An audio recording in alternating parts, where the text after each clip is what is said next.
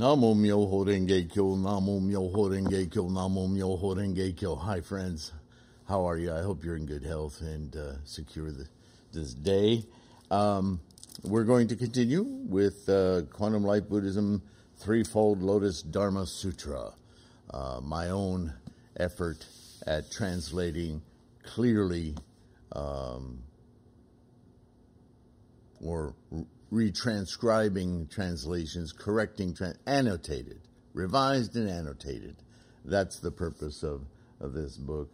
Also, uh, you I don't have it here, but you've seen the larger version, more like a workbook. It's about uh, eight by 11, eight and a half by eleven. It's an A size, so it's not. Anyway, same book, just different format.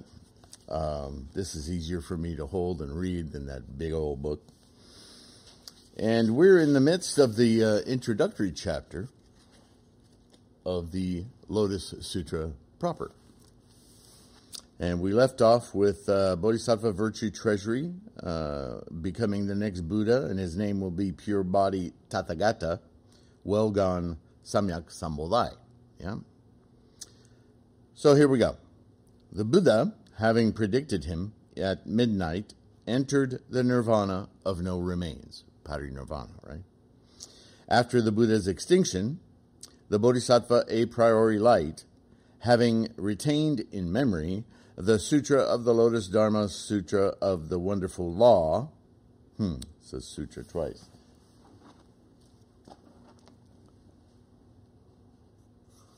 So I need to check that out. Still revising. Uh, this copy uh, uh, available, of course, um, as an ebook. Actually, this format's only available as a hardback, uh, hardcover uh, printed book, but uh, the other version is available as an ebook. Same exact thing. So if you do get that one now, you can follow along, and it's generally pretty good. Um, it's just going to have these little little quirks here and there, and I am as I read it, I'm proofreading it with you so that uh, by the time I'm done with this, it should be thoroughly cleared up. Yeah? All right. Uh, expounded it for men during the fully 80 minor kalpas. All the eight sons of the Buddha, Sun, Moon, Light, took a priori light as their teacher. A priori light taught and influenced them to be firm in aspiration for perfect and complete enlightenment. All these princes paid homage to the innumerable hundreds, thousands, myriad kotis of Buddhas and accomplished the Buddha way. The last to become a Buddha was named Burning Light. So, what's the importance of that paragraph? What does that mean? I didn't annotate that in here, but uh, just as a topic for discussion, uh, perhaps I should add it. Um, the idea that this previous personage of long, long ago, of a bodhisattva that turned into the, uh, after the Buddha's extinction, the bodhisattva a priori light, having attained, uh, retained in memory this entire teaching. See, this is uh, Shakyamuni's method of, of teaching, yes? He destroys the idea of time as a linear thing, while at the same time, ha ha ha, indicating that this teaching that he's now about to teach, because he hasn't taught it yet, is a truth, and that that truth has always been. See, this is the, I, would call it almost like a, a mental dance of the teachings of Shakyamuni, all of them. Certainly apparent in this ultimate teaching of the Lotus Sutra. The point he's constantly making is that he's not introducing something new. What he is introducing is a method for us Saha world physical beings to use our amazing emergent property of a sentient mind to observe, to immerse ourselves in and experience the, the very engine of life, the engine of the cosmos, the engine. You know, those of you who who grew up with the science talking about the Big Bang and Great Expansion and how the universe came to be, understand that 2,700 years ago, approximately, this man Shakyamuni saw clearly the way all phenomena come into being, constantly change, and dissolve as a process of the entire thing, including from an ant to a quasar to the entirety of the universe. The only scientist, as far as I know, that has come close to that understanding is Roger Penrose with his uh, CCC, his conformal cyclical conformal cosmology. The universe just continuously recycling itself. It is just as moment to moment to moment recycling itself the cycle of birth, death, rebirth, death, rebirth, death, rebirth, death, rebirth, death, rebirth, death on a cosmic scale. And I don't mean that psychedelically. I mean universal size, the size of the universe we are moment to moment instantiations. And we're constantly in momentum. Nothing is static. Nothing. That's an illusion. Hmm? Certainly, if you know any science at all, that much you should know. Nothing stands still. Right? Einstein t- taught us that even uh, light or time or any of those concepts. Light is an actual thing, time is a concept, but everything is relative. In other words, from the standpoint of the viewer, which you and I are, things may appear to be standing still, but when you understand that what appears to be standing still along with you and the environment that you're in is careening through what? Space? You can't have time without space. You can't have space without time. So, space time, yeah? But it's all ephemeral, ultimately, because without your perceiving it, it's like if the tree falls in the woods, does it make a noise if nobody's there to hear it? And you can say oh, all the well, of course it makes a noise, but if there's no one here, there to hear it, is the noise even does it is it causal? Does it make a difference? Right? It's it's a more complex question than it appears on the surface. Anyway, all of that is to say this this memory of this personage of the Dharma isn't an actual person going through eons of time teaching all these unfathomable, unfathomable numbers of people. It is a truth that exists. That's what this means hmm? throughout time. He had 800 disciples, one of whom was named Fame Seeker. This one was greedily attached to the development of gain, right? Ego. And though he read and recited many sutras repeatedly, none of them penetrated and stuck, for he forgot and lost almost all of them. He was talented at reading them and talking about them, but, you know, a year later he was on to the next thing that made him popular or known. So he was named Fame Seeker. This man also, because he had planted many roots of goodness, I mean, he was spreading knowledge. So he gets credit for that, but his motives are questionable, right? Was able to meet innumerable hundreds of thousands of myriads of kotis of Buddhas whom he revered and venerated. There's another one. Honored and extolled. There's that. I'm going to have to do a global search for that. Now, I do have an annotation here. We often read the words of, quote, homage or meeting with unfathomable and innumerable myriads of Buddhas, yeah? As accomplishments of Bodhisattva and others. It is useful to recall that in the form of these stories is the assumption of innate or inherent Buddha-ness, right? Or Buddha nature in all living beings. And as such, all living beings have the potential to manifest their Buddha ness. Since this group of words is always in the service of accomplishments toward enlightenment, it should be understood that the homage or meeting or conversation is directed toward all those whom have come into contact with the person under discussion and those influenced through those associations. Wow, there's more typos today than normal. So, what does that mean? I have to interpret my own annotation. Might look at that again, too. The, the point being that when you have conversations or influence or listen or pay homage to many, many Buddhas, it's you and I it's other people. Whether they're Buddhist or not, sentient minds have the capacity to be aware of the engine of life. That is Buddha.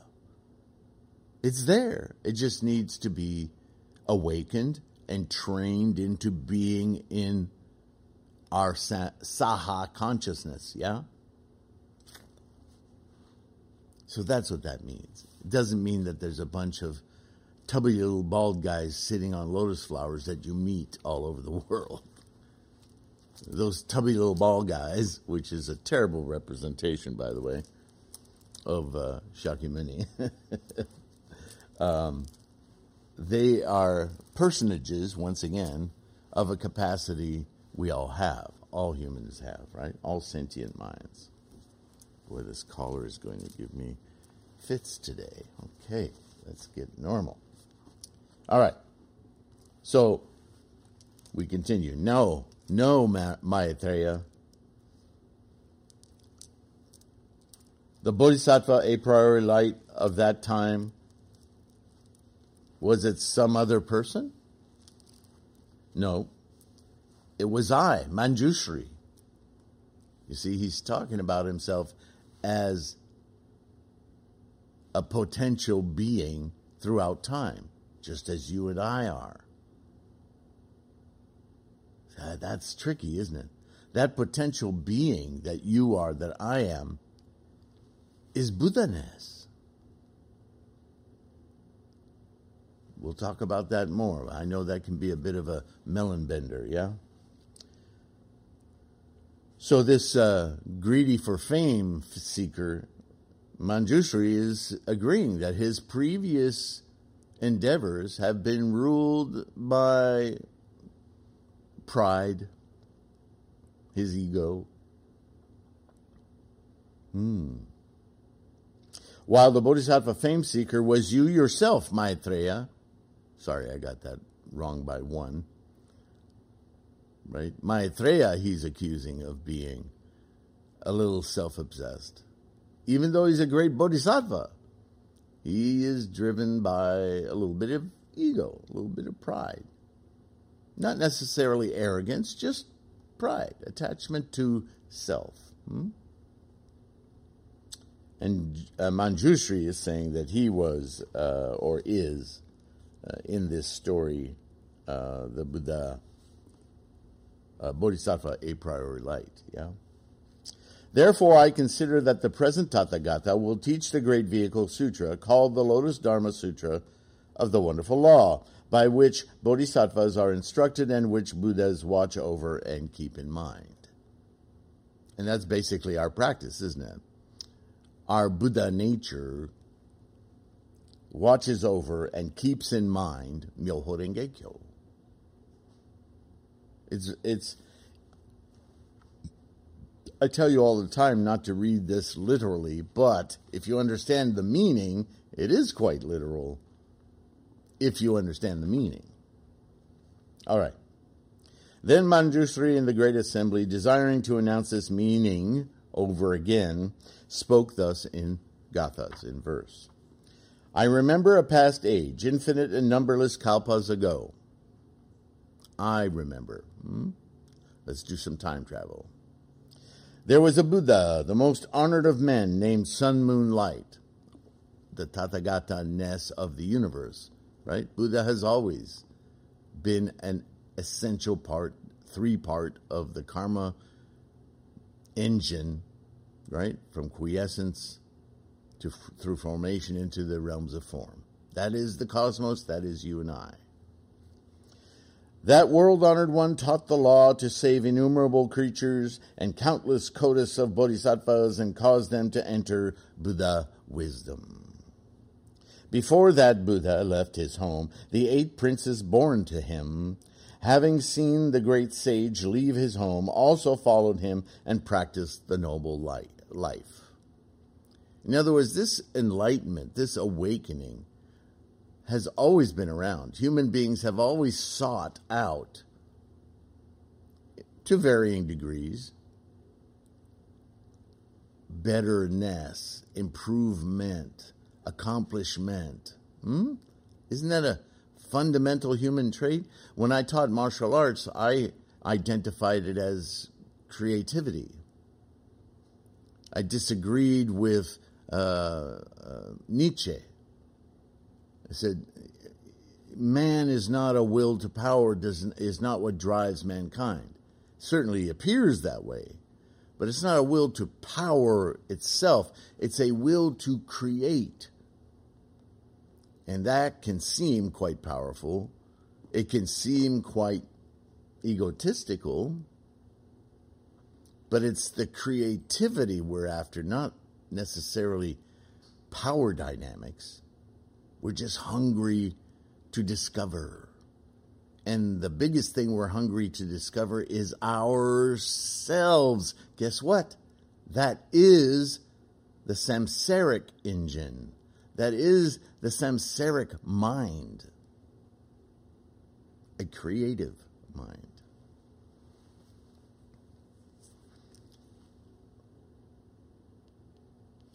Then that Buddha taught the great vehicle, the sutra called Innumerable Meanings. Innumerable because each and every one of those sentient minds, you and I, and everyone we know, has their own path. Similar, dissimilar, exactly the same, not exactly the same. We all have our own mechanisms, our own karmic tendencies and conditions, yeah?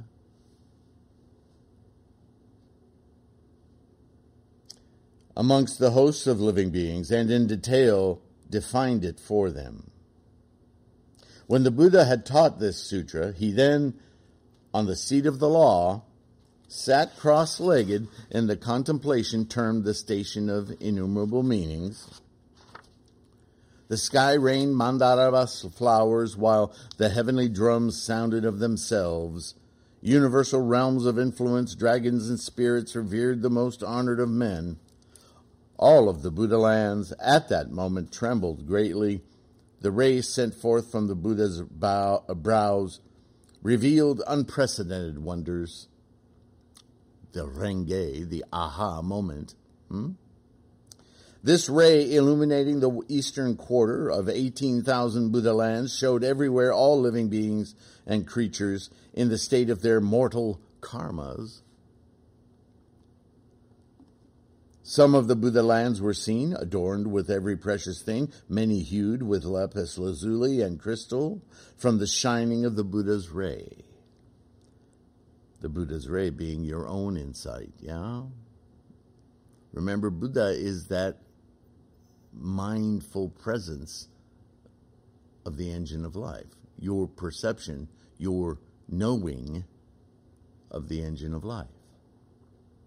Besides, I saw universal realms of influence, men, dragons, spirits, and yakshas, gandharvas, so on and so forth, each of them revering that Buddha, or as a function of that Buddha. Hmm? Further, I saw Tathagatas who of themselves had accomplished the Buddha way, their appearance like mountains of gold, very wonderful in their majesty. So you've heard me talk about the Tathagatas as universal Buddha-ness. So when the Tathagatas who of themselves accomplished the Buddha way, they are manifest, that Buddha-ness manifest in sentient beings. It goes further than that, but that's all we need to know for now. As within pure lapis lazuli, a, re- a real golden image is made apparent. So the world honored one in the great assembly expounded the meaning of the profound law. Right? Buddha-ness exists, but it's not made apparent until it manifests in the sentient mind.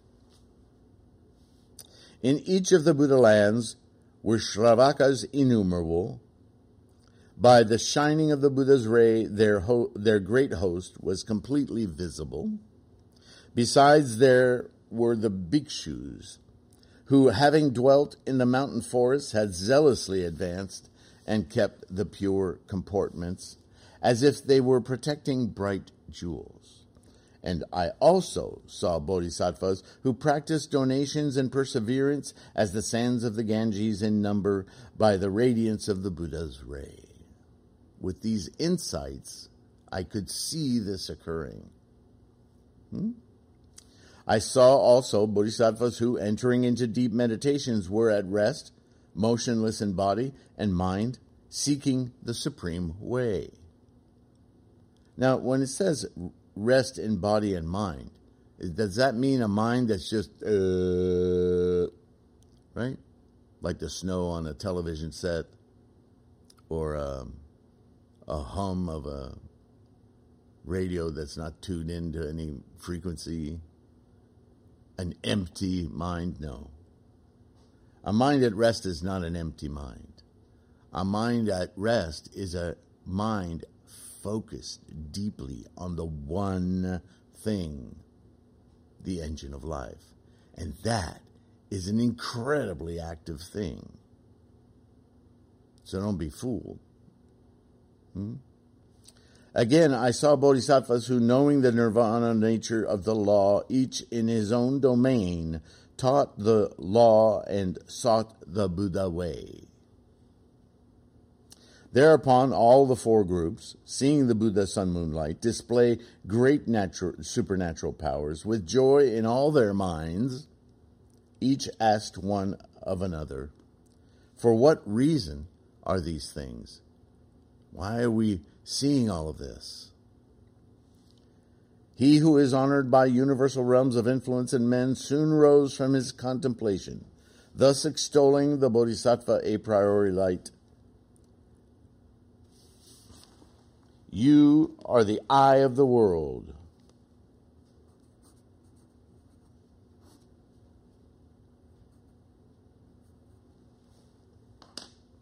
To whom all turn in resolve able to keep the treasury of the law, such a law as I teach, you alone are able to bear bear it witness.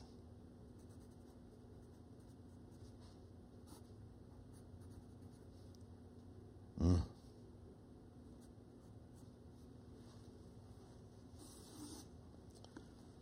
The world honored one, having thus praised him and caused a priori light to rejoice, then taught this Law Flower Dharma Sutra during full 60 minor kalpas, never rising from his seat. The supreme and wonderful law so taught, this a priori light teacher of the law was wholly able to receive and retain. When the Buddha had taught this law flower and caused all of them to rejoice, then he, on the very day, proclaimed to the host of universal realms and influence and men, the truth of the reality of all existence has just been taught for all of you. I now, at midnight, must enter into parinirvana.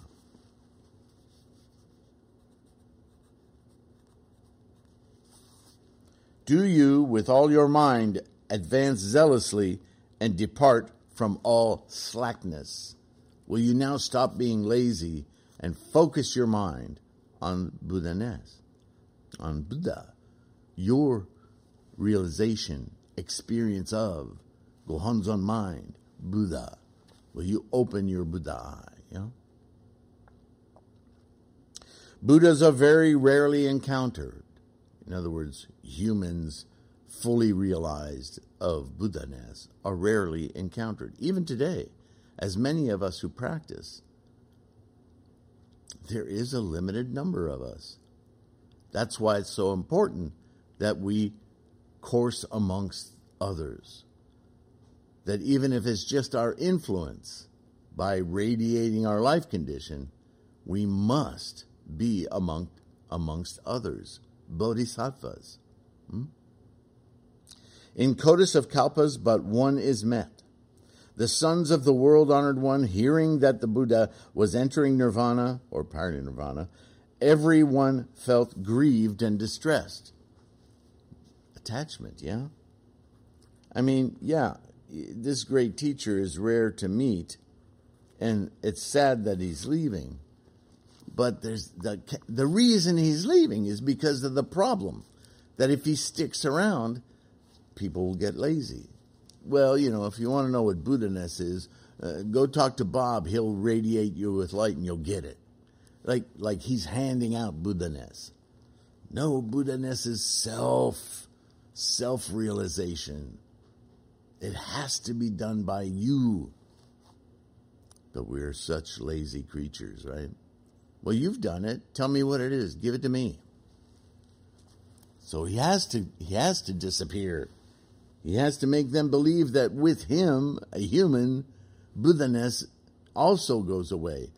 Therefore, you will seek it out. Do you see? Skillful means. How sudden is the Buddha's extinction? Exclamation mark.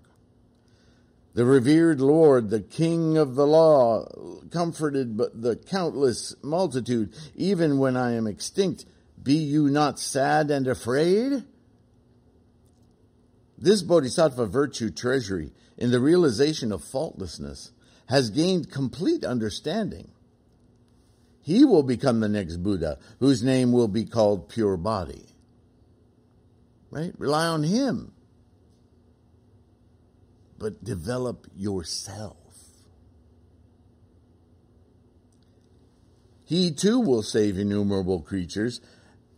We're creatures, by the way. that night the Buddha became extinct, as when firewood is finished, the fire dies out. His relics were distributed and innumerable stupas were erected, but this is all just functional attachment, samsaric, the saha world method of understanding the cosmos, yeah?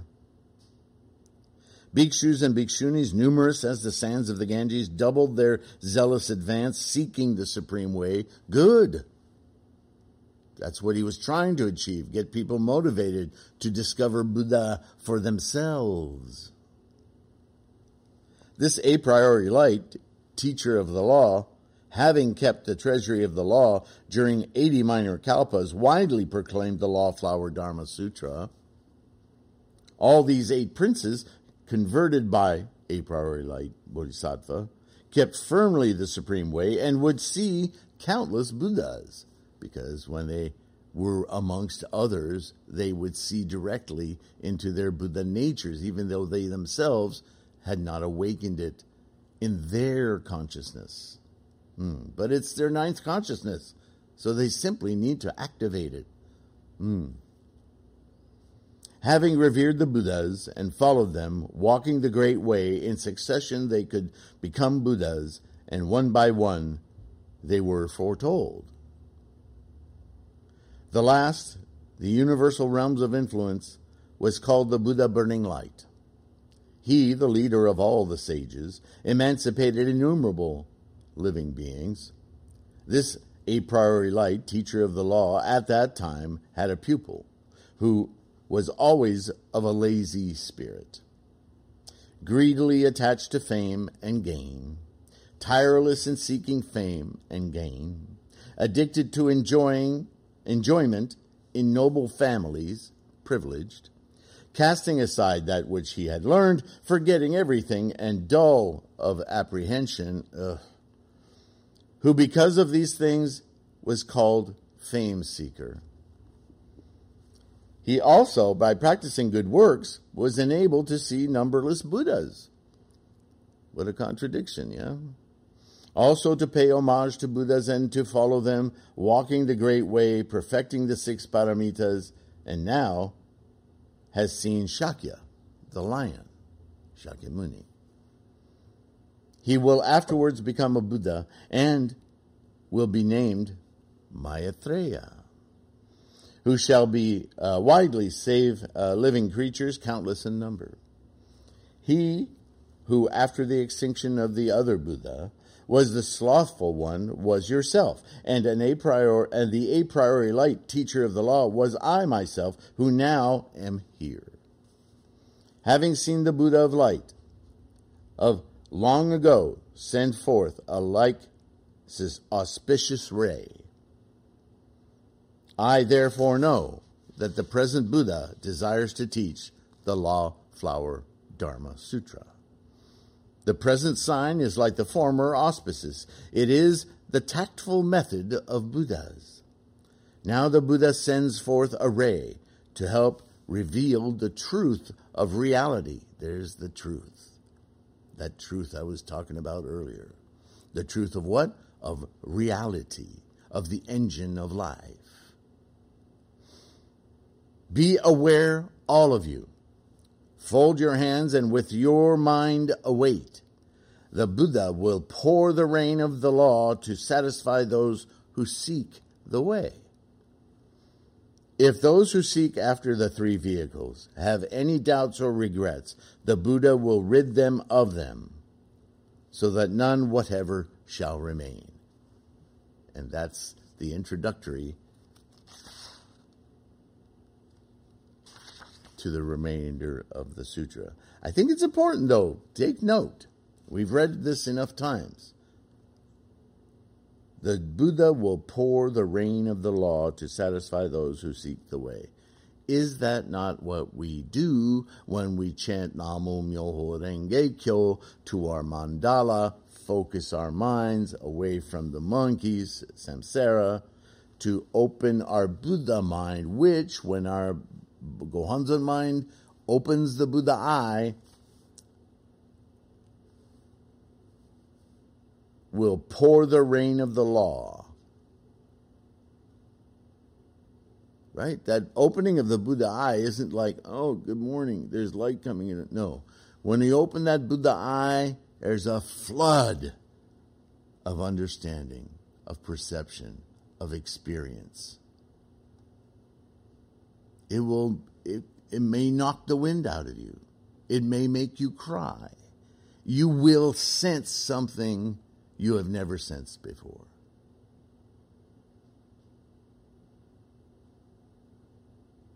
And it will happen every time you fully connect fuse with your gohonzon mind. Because the, the buddha eye doesn't open like this. The buddha eye opens like this Okay? All right. Next time we start chapter 2 tactfulness, expedient means or skillful means, expedient devices. So now we're going to go into a section of the Lotus Sutra where he explains how he teaches, and therefore how all of us should, in our own practice, learn to teach what we know, not learn to teach what somebody else knows but learn how to teach from our own life experience. Very, very, very important. Okay.